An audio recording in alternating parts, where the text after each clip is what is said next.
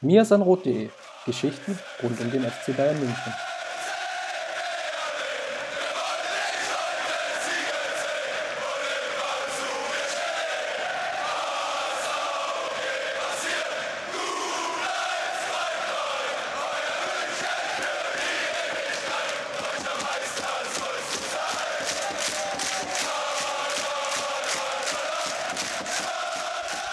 Herzlich willkommen zum Mir sein Rot Podcast.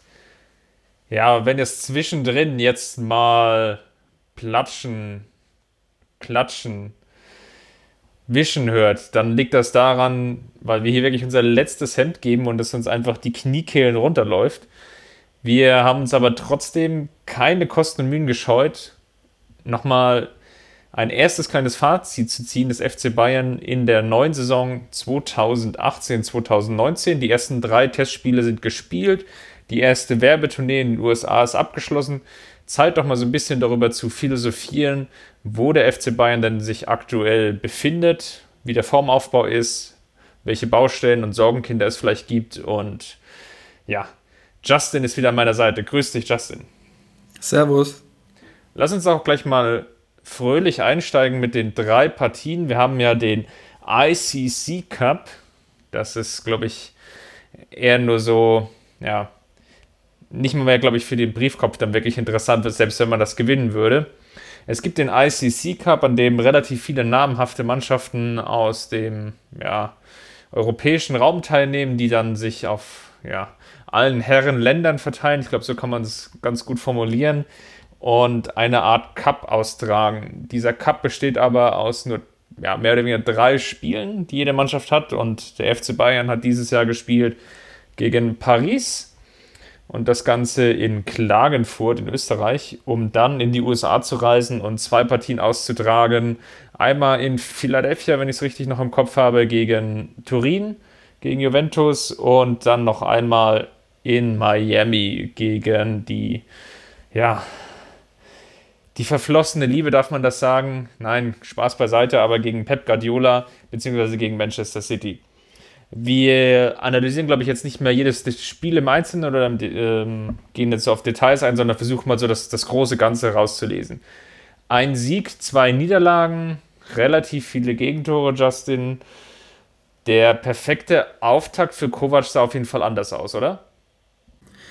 Ja, so ergebnistechnisch auf jeden Fall. Ähm, aber man muss da auch mal ein bisschen vorsichtig sein, wenn man, wenn man die Ergebnisse in Testspielen sieht. Einerseits natürlich, weil die Mannschaften auf einem ganz unterschiedlichen Fitnessstand sind, eine ganz andere Vorbereitung vielleicht auch haben als, als der Gegenüber.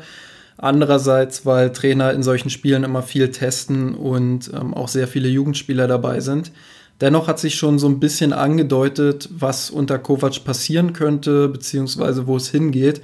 Und das fand ich ziemlich spannend. Ähm, Gerade jetzt im letzten Spiel gegen Manchester City hat man gesehen, dass die Bayern sich auch mal Phasen genommen haben, in denen sie den Ball dann beim Gegner gelassen haben, in denen sie versucht haben, gegen den Ball effektiv zu arbeiten. Ähm, das ist ihnen aber nicht immer gelungen.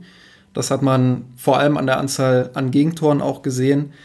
Ähm, Kovac hat so ein bisschen ja noch nicht das hinbekommen, die Balance zwischen Offensive und Defensive zu finden. Er hat selber auf der Pressekonferenz mal gesagt, dass die Gefahr des Ballbesitzfußballs immer darin besteht, ähm, dass man halt nicht zu hoch steht und dass man nicht zu risikoreich spielt, weil dann drohen natürlich Kontern, äh, Konter, wenn man Ballverluste hat.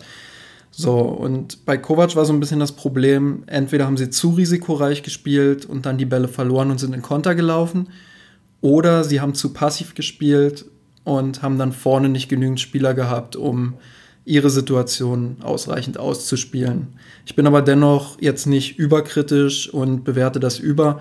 Ich denke, dass Kovac noch einige Wochen hat, gerade jetzt mit den WM-Rückkehrern, um das ja, zu fixen.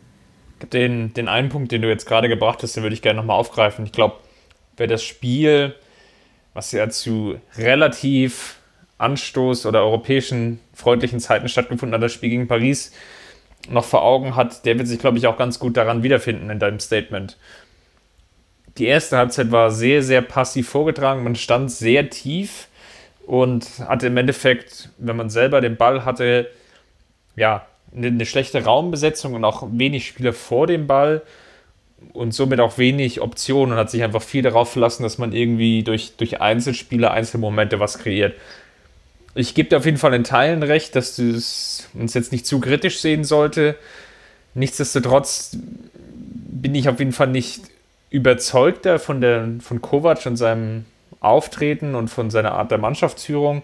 Ich hatte mir angesichts der relativ vielen Spieler, die doch schon ja, das ein oder andere Spiel für den FC Bayern auf der Uhr haben, schon ein Stück weit mehr erhofft. Also die, die große ganze Achse war ja im Endeffekt vorhanden. Wenn du jetzt mal durchgehst mit Ulreich, im Endeffekt der Torhüter der letzten Saison, Rafinha als ja, einen sehr, sehr soliden Spieler, der jetzt auch nochmal verlängert wurde. Alaba, Martinez waren verfügbar. Dann im Mittelfeld Ribery, Robben, Sandro Wagner. Also das waren auf jeden Fall eine Handvoll Spieler, die jetzt so nur so drüber nachdenken, mir einfallen, die ja zumindest ein stabiles Grundgerüst für die Jugendspieler gegeben haben oder hätten geben sollen, wenn man es so formulieren will. Und das fehlte mir halt so ein bisschen, so ein Stück weit. Das war jetzt so ähm, viel, viel loses Stückwerk, was ich gesehen habe. Noch kein ganz großes taktisches Konzept. Und daran wird Kovac auf jeden Fall jetzt im zweiten Trainingslager am Tegernsee, welches, glaube ich, knapp so in, in einer Woche startet, also so 8., 7., 8. August. Da muss auf jeden Fall an diesem taktischen Grundgerüst dann definitiv arbeiten, ähm, um dann in der Saison dann erfolgreich zu sein. Ich würde da tatsächlich in zwei oder mit zwei Argumenten so ein bisschen gegensteuern. Ähm, einerseits, Kovac ist halt noch komplett neu im Verein. Wenn ich da Manchester City beispielsweise als Gegner nehme oder auch Juventus Turin, die mit Allegri bzw. mit Pep Guardiola ähm, Trainer haben, die schon eine Weile da sind, die ihre Philosophie schon implementieren konnten, sicherlich auch im Jugendbereich schon Vorgaben machen konnten ähm, dass die einfach auch mehr Zeit hatten, dass da vielleicht auch Jugendspieler hochkommen, die die Philosophie des Trainers schon ein Stück weit verkörpern, ähm, dass das einfach besser funktioniert.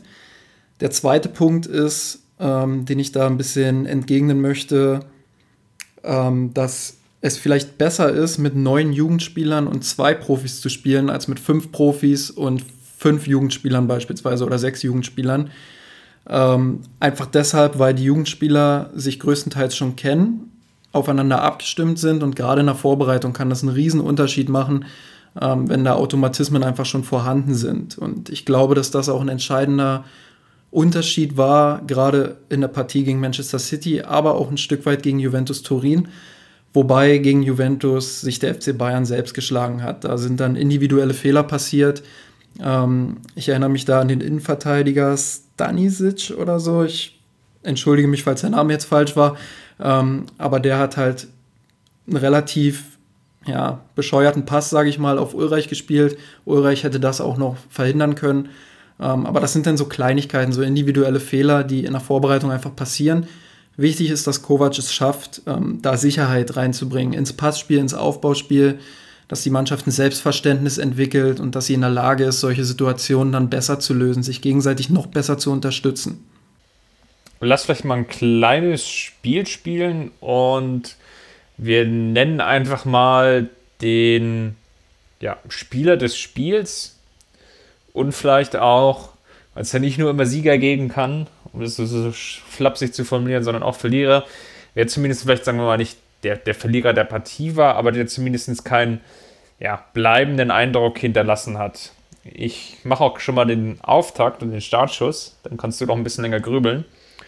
Für die Partie gegen Paris. Den Gewinner hätte ich eigentlich ziemlich klar in Sanchez gesehen, der da positiv überrascht hat, sich gut bewegt hat, ähm, sich trotz struktureller Unterzahl im Mittelfeld der Bayern doch sehr, sehr ja, schlau auch immer wieder befreien konnte von den Pressing-Versuchen, die Bälle klug verteilt hat.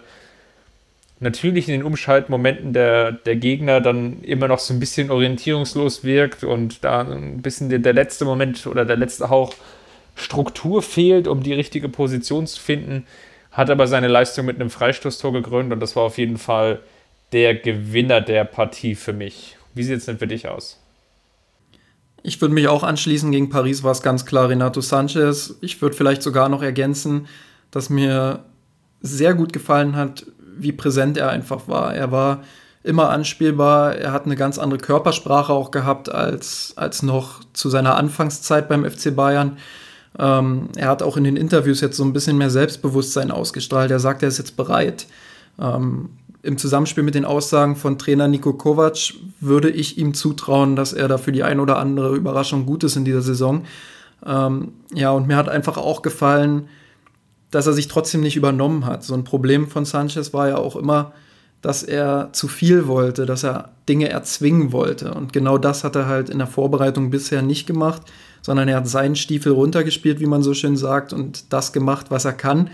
Äh, wenn ich da an meine aktive Kreisliga-Zeit zurückdenke, hat der Trainer auch immer gesagt, mach das, was du kannst, übernimm dich nicht. Ähm, und genau das ist bei Sanchez halt extrem wertvoll.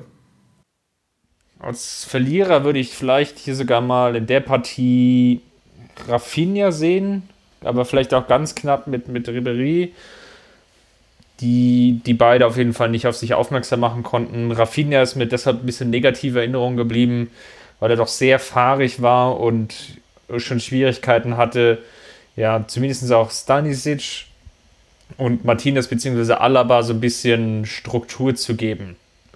Und ja, bei Ribery war es einfach so, dass er eigentlich die komplette erste Halbzeit abgemeldet war und über seine Seite fast gar nichts ging. Deswegen kann man das jetzt gar nicht so negativ sehen, aber er ist natürlich dadurch auch nicht positiv in Erscheinung getreten. Ja, ich würde mich äh, bei Rafinha auf jeden Fall anschließen und auch deine Argumentation da übernehmen. Dann machen wir mal weiter mit dem Spiel gegen Turin. Wer ist dir denn da positiv aufgefallen? Positiv, ich würde da gar nicht so einen rauspicken. Positiv ist mir in der ersten Halbzeit das Mittelfelddreieck ähm, aus Will, Shabani und, hilf mir mal kurz, wer war der dritte? Syla?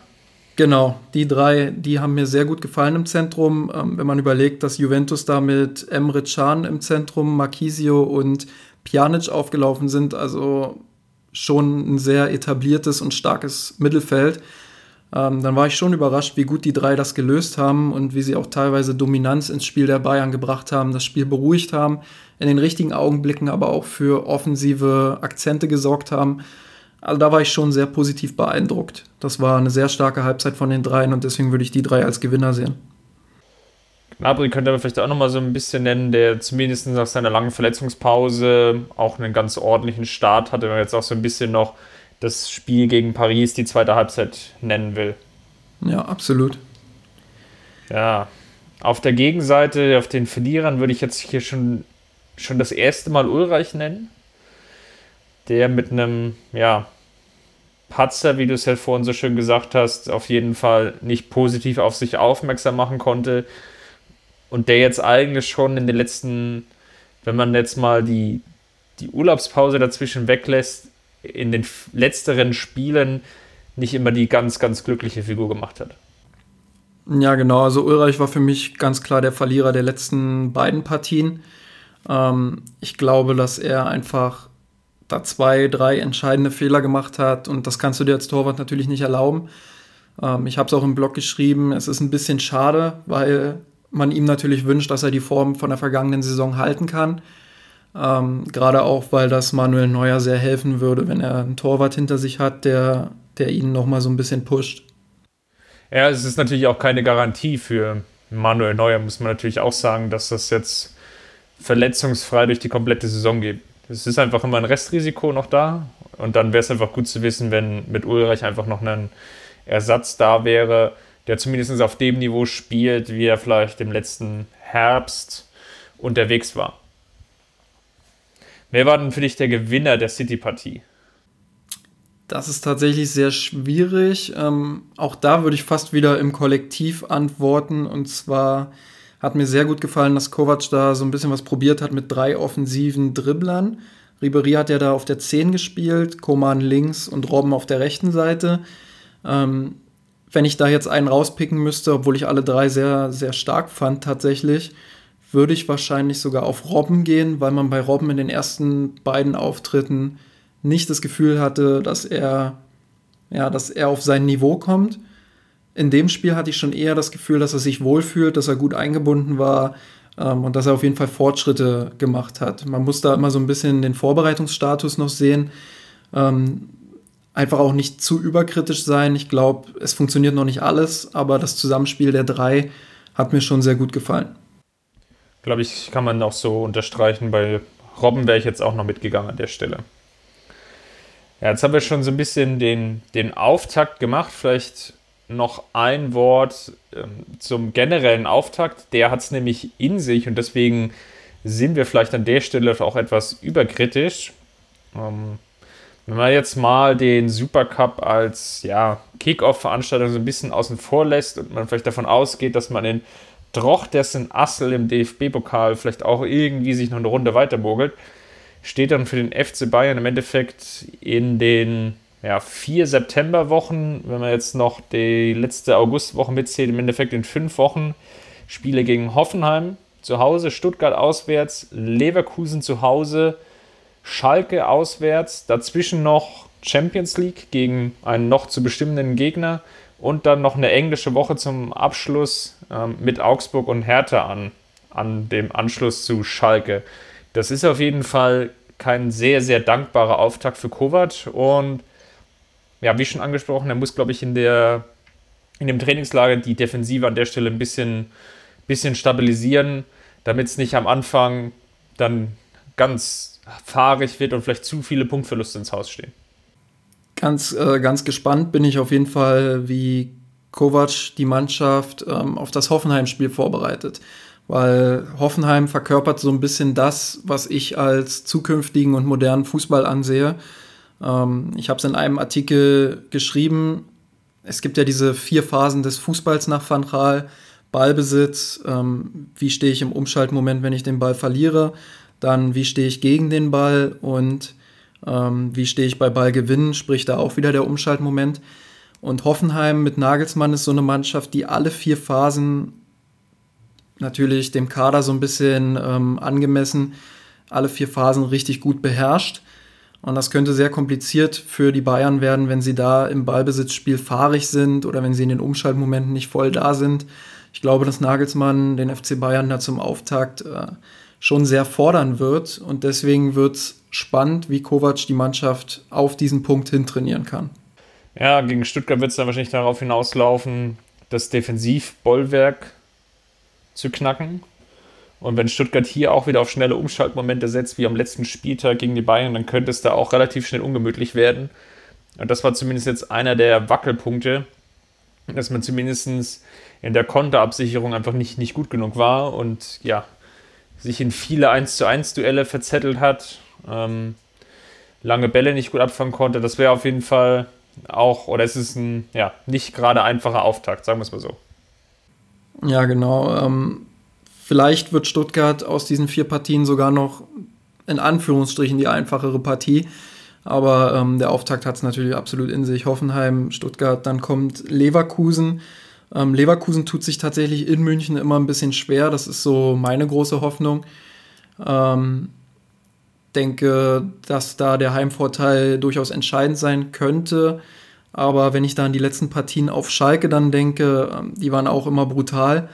Mit Domenico Tedesco, der ja im, in der letzten Saison tatsächlich, da würde ich mich Ewald Lien so ein Stück weit anschließen, ähm, so ein bisschen Mauerfußball gespielt hat. Da bin ich gespannt, wie Tedesco seine Mannschaft dann gegen Bayern einstellen wird. Ich kann mir schon vorstellen, dass das dann in einem 5-4-1 oder 5-3-2 endet. Auch das wird natürlich schwer. Also Kovac wird in den ersten vier Spielen wirklich überall gefordert. In der Kreativität seiner Mannschaft in Ballbesitz, ähm, in den Umschaltmomenten, gerade auch gegen Hoffenheim und Leverkusen, ähm, aber auch in der Arbeit gegen den Ball. Und da bin ich wirklich gespannt. Ich sehe noch so ein bisschen Balanceprobleme in der Mannschaft. Aber ähm, wirklich bewerten kann man das natürlich erst, wenn die WM-Fahrer jetzt langsam zurückkommen und wenn man dann die ersten Pflichtspiele gesehen hat. Aber es ist nicht ohne und Kovac und seine Mannschaft müssen sich da schon ordentlich straffen, um aus den ersten vier Spielen die maximale Punkteausbeute mitzunehmen. Kommen wir mal zum zweiten Thema, was ich mit dir besprechen wollte, nämlich den Neuigkeiten aus der HR-Abteilung. Alfonso Davis ist verpflichtet worden. Der gute 17-jährige Spieler kommt von den Vancouver Whitecaps. Ich glaube, nur die Insider kannten seinen Namen vorher. Er spielt auch jetzt noch die Saison in der MLS zu Ende, weil er nämlich erst 17 Jahre ist und wenn ich es jetzt nicht gänzlich verhauen habe, ist, dass es aufgrund von FIFA-Regularien keinen Wechsel von ja, ausländischen Spielern in dem Fall geben kann, die außerhalb aus Europa kommen, die dann erst mit 18 Jahren eben wechseln dürfen. Davis wird im November 18, das heißt, er fängt dann zum ersten ersten FC Bayern an. Das Ganze kostet dem Münchnern kolportierte 13 Millionen, die auf Bonuszahlung hin bis zu 20 Millionen Euro anwachsen können. Ja, glaube ich, in dem aktuellen Transferwahnsinn kann man davon noch von Schnapper sprechen, aber ist auf jeden Fall jetzt noch nicht vielleicht schon überbezahlt, aber das, das wird so ein bisschen von der Qualität des Spielers abhängen, oder? Ja, ich bin auf jeden Fall gespannt, weil es ist halt die MLS. So, und das ist extrem schwer aus der Ferne zu bewerten, auf welchem Niveau diese Liga ist, auf welchem Niveau die Verteidiger sind. Aber egal welches Niveau da gegenüber ist, man erkennt ja trotzdem, wie intelligent ein Spieler in gewissen Situationen reagiert. Und er ist ja trotzdem unter Druck, auch wenn die Verteidigerqualität vielleicht nicht so hoch ist wie in der Bundesliga. So, und wie er sich in engen Situationen verhält, wie er diese Situation auflöst und wie er mit seinen schnellen Dribblings auch für Dynamik nach vorne sorgt, das war schon ziemlich beeindruckend in den Spielen, die ich gesehen habe. Wichtig ist dann natürlich, dass man ihn ja, erstens in die Mannschaft integriert, dass man zweitens dafür sorgt, dass der Druck nicht allzu hoch ist, wobei ich mir das äh, bei der Ablöse und der ohnehin allgemein herrschenden Skepsis gegenüber jungen Spielern beim FC Bayern mir nicht so sehr vorstellen kann. Ähm, ja, und dass man einfach sieht, dass er sich integrieren kann.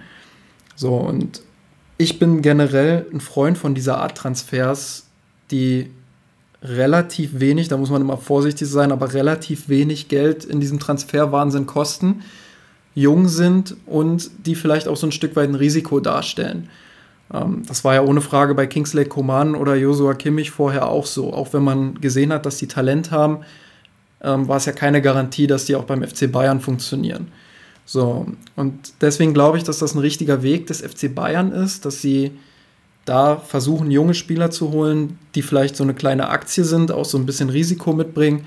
Ähm, aber dass man sich da halt nicht an die Monstersummen anlehnt, sondern dass man versucht, da Spieler zu holen, die sich entwickeln können und irgendwann wird man dann auch bei einem Spieler den Erfolg haben, den man beispielsweise bei Koman oder bei Kimmich hatte. Es wurde jetzt auch auf Twitter zumindest irgendwie immer wieder der, der Tweet von Jörg Seidel ausgekramt, der hauptverhandlich in dem Projekt Goal Impact steht, so ein bisschen so Versuch, eine ja, Verwissenschaftlichung, Statistik im Endeffekt aus äh, Fußballdaten herauszuziehen und der äh, sehr, sehr spannende Analysen über Spieler und auch ähm, Prognosen im Endeffekt in seinem Portfolio hat. Und irgendwie ist er mal gefragt worden, wer denn so der, der beste, glaube U18-Spieler oder sowas war, der der so der nächste heiße Shit ist, auf Deutsch gesagt. Und da nannte er dann Alfonso Davis. Das war zumindest damals so. Da gab es jetzt so, so einen kleinen, kleine Rückschläge, zumindest in seinen Prognosen. Glaube ich, wenn man die ganz, ganz aktuellen Zahlen von sich von Jörg anschaut an der Stelle. Aber es ist zumindest, wie du glaube ich schon sagst, einfach eine, eine Wette. Absolut. Und die Wette kann der FC Bayern natürlich verlieren, aber dann hat er halt, also dann hat er kaum was verloren in meinen Augen weil 13 Millionen tun diesem Monsterclub einfach nicht weh. Und im Prinzip können sie mit Davies nur gewinnen. Also wenn er explodiert, dann super, wenn nicht, dann mein Gott, dann war es halt ein Fehltransfer, aber das kann der Club verkraften. Deswegen glaube ich nicht. Ex ja. Explodiert ist er jetzt schon an dem ja, Wochenende nach dem Transfer. Ich glaube, zwei Tore und eine Vorlage.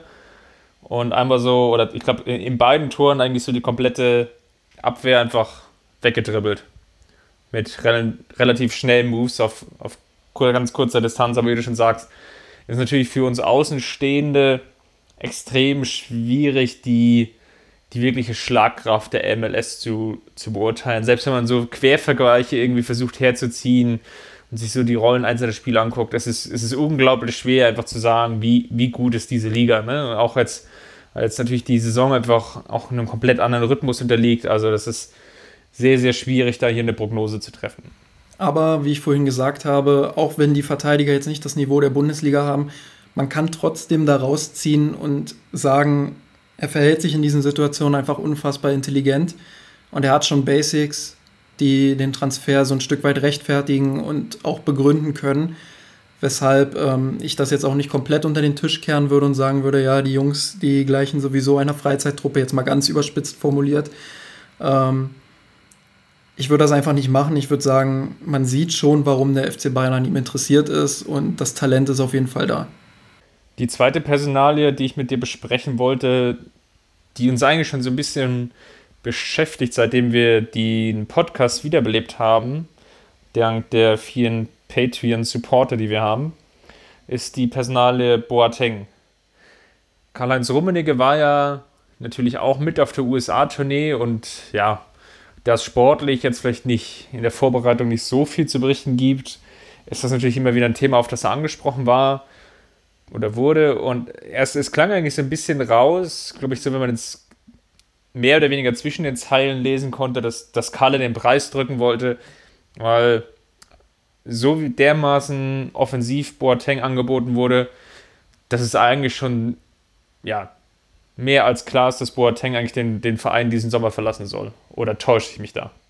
Ja, ich glaube auch, dass Rummenigge jetzt ähm, versucht, ihn loszuwerden. Vielleicht auch ein bisschen so im Hinterkopf die Personalie Pavard. Ähm, es macht ja keinen Sinn, Pavard jetzt zu holen, wenn, wenn Boateng bleibt. Ich kann mir vorstellen, dass Rummenigge da so die, die Chance, die absolute Chance sieht, ihn diesen Sommer noch zu holen. Ähm, und dafür müsste dann halt jemand weichen. Also er versucht so, da vielleicht den Kader zu verjüngen an dieser Stelle. Ähm, ich finde es trotzdem ein bisschen fragwürdig, wie mit so einem verdienten Spieler da an der Stelle umgegangen wird.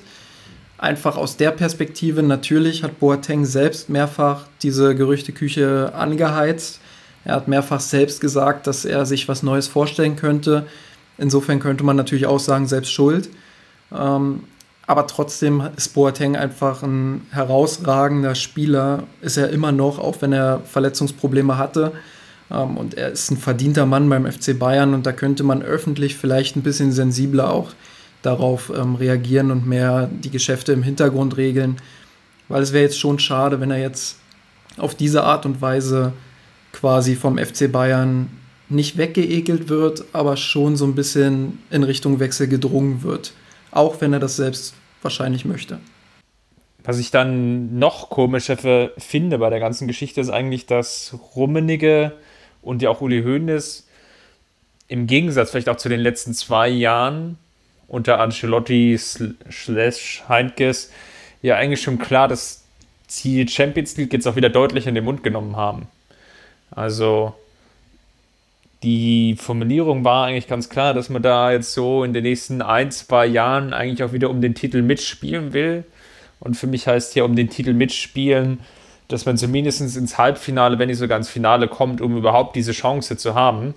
Und das finde ich dann angesichts des Umbruchs, der eindeutig ja, unterstrichen wird durch den Verkauf von Boateng, zumindest schon mal eine gewagte Aussage, zumal Karl-Heinz Rummenigge auch noch gesagt hat, dass es im Mittelfeld zumindest vielleicht auch nochmal den einen oder anderen Abgang gibt. Da meint er irgendwie so ein oder zwei.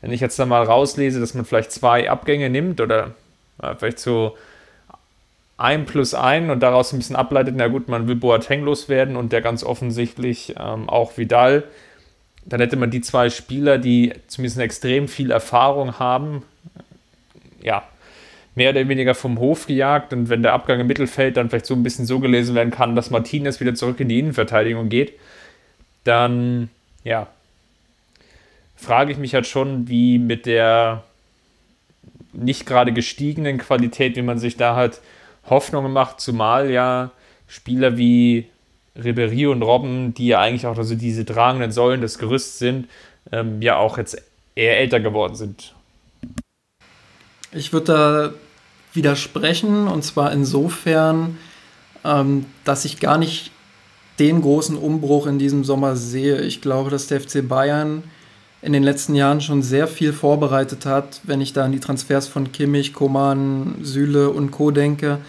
äh, wurde da schon sehr präventiv gehandelt. Das ist so ein bisschen eine Übergangsphase, die wir jetzt gerade erleben. Ähm, das ist eine Phase, in der der Umbruch schleichend vorangetrieben wird. Und es wird einfach keinen knallharten Cut geben, glaube ich. Ich denke eher, dass wir nächsten Sommer nochmal ein Problem haben, weil ich fest damit rechne, dass der FC Bayern nach der Saison oder während der Saison schon bekannt geben wird, dass Robben und Ribery nicht noch eine Saison bleiben. Und dann wird es spannend, wer da die beiden ersetzt. Sicherlich gibt es auch die ein oder andere Baustelle. Aber ich glaube, dass der Kader schon gut genug ist, so wie er jetzt gerade ist, um Abgänge von Boateng und Vidal aufzufangen.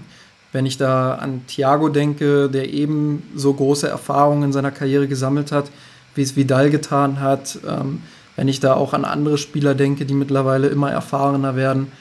Ähm, also das gefällt mir schon ganz gut, wie das mit der Kaderplanung aktuell vorangeht, wie es auch mit der Verjüngung vorangeht. Spannend wird es, wie gesagt, dann nächste Saison, beziehungsweise jetzt auch während der Saison, ähm, wie man mit Ribery und Robben weiterplant und ob es da dann konkrete Spieler gibt, die ich sag mal, diese vier Flügelpositionen so ein Stück weit dann auffüllen. Ja, es bleibt auf jeden Fall spannend, wo, wobei so lange bleibt es ja gar nicht mehr so. Das Transferfenster schließt ja zumindest in England jetzt schon relativ zeitig. Ich glaube, irgendwie in der in, in anderthalb Wochen, zehn Tage noch. Ähm, und ja auch in Italien am 18.8. Das heißt, die beiden Länder sind definitiv früher dran und so viel ist ja vielleicht auch nicht passiert, mal abgesehen von dem Ronaldo-Transfer, dass da vielleicht irgendwie jetzt so noch eine Dynamik reinkommt in den nächsten ein, zwei, drei Tagen, die vielleicht dann dazu führt, dass ja man, man die beiden Spieler im Endeffekt abgegeben hat und vielleicht gibt es ja dann doch nochmal diesen, diesen einen Überraschungstransfer, so ähnlich wie James. Vielleicht lässt man sich da auch so ein bisschen ähm, ja, von kurzfristigen Gegebenheiten treiben. So ähnlich erschien es ja beim James-Transfer ja auch. Der Spieler ist dann auf den Markt gekommen und dann hat es vielleicht nicht unbedingt ins, ins Mannschaftsgefüge gepasst, aber man wollte einfach diesen Spieler holen. Und so könnte ich es mir jetzt vielleicht auch vorstellen, dass vielleicht dann auch die, die ein oder andere Akquisition kommt, wobei ich jetzt nicht von, von der Mehrzahl, glaube ich, eigentlich nicht ausgehe, sondern vielleicht maximal noch ein, wenn man davon vielleicht ausgeht, dass man Boateng und ähm, da losbekommt. Vielleicht ist es auch noch der ein oder andere Jugendspieler, der dann auch direkt verliehen wird. Aber das werden wir, glaube ich, dann in den nächsten Wochen für euch auf jeden Fall auch im Blog unter Mirsanrot ausgiebig beobachten und beurteilen. Justin, ich mach mal hier den Deckel drauf, weil ich zerfließe jetzt bald wirklich und ich würde mal sagen, wir beide packen uns jetzt nochmal schön an den See, bevor wir dann wieder in das knallharte Trainingslager mit Kovac im Tegernsee einsteigen. Genau, wir müssen ja bald dann ins Trainingslager von Mirsan Roth auch reisen, damit wir perfekt auf die Saison vorbereitet sind und fit in den Saisonstart gehen können. Dann wird hoffentlich endlich mal auch an der Kommasetzung gearbeitet. Aber bis dahin, macht's gut und Servus. Servus gewonnen, nicht ohne Knochen, der Haien hat's gemacht. Ich hab geträumt von dir und unserer Welt legal. Wir haben den Kampf gewonnen, nicht ohne Knochen, der Haien hat's gemacht. Ich hab geträumt von dir und unserer Welt legal. Wir haben den Kampf gewonnen, mit ohne Kommen der Haie.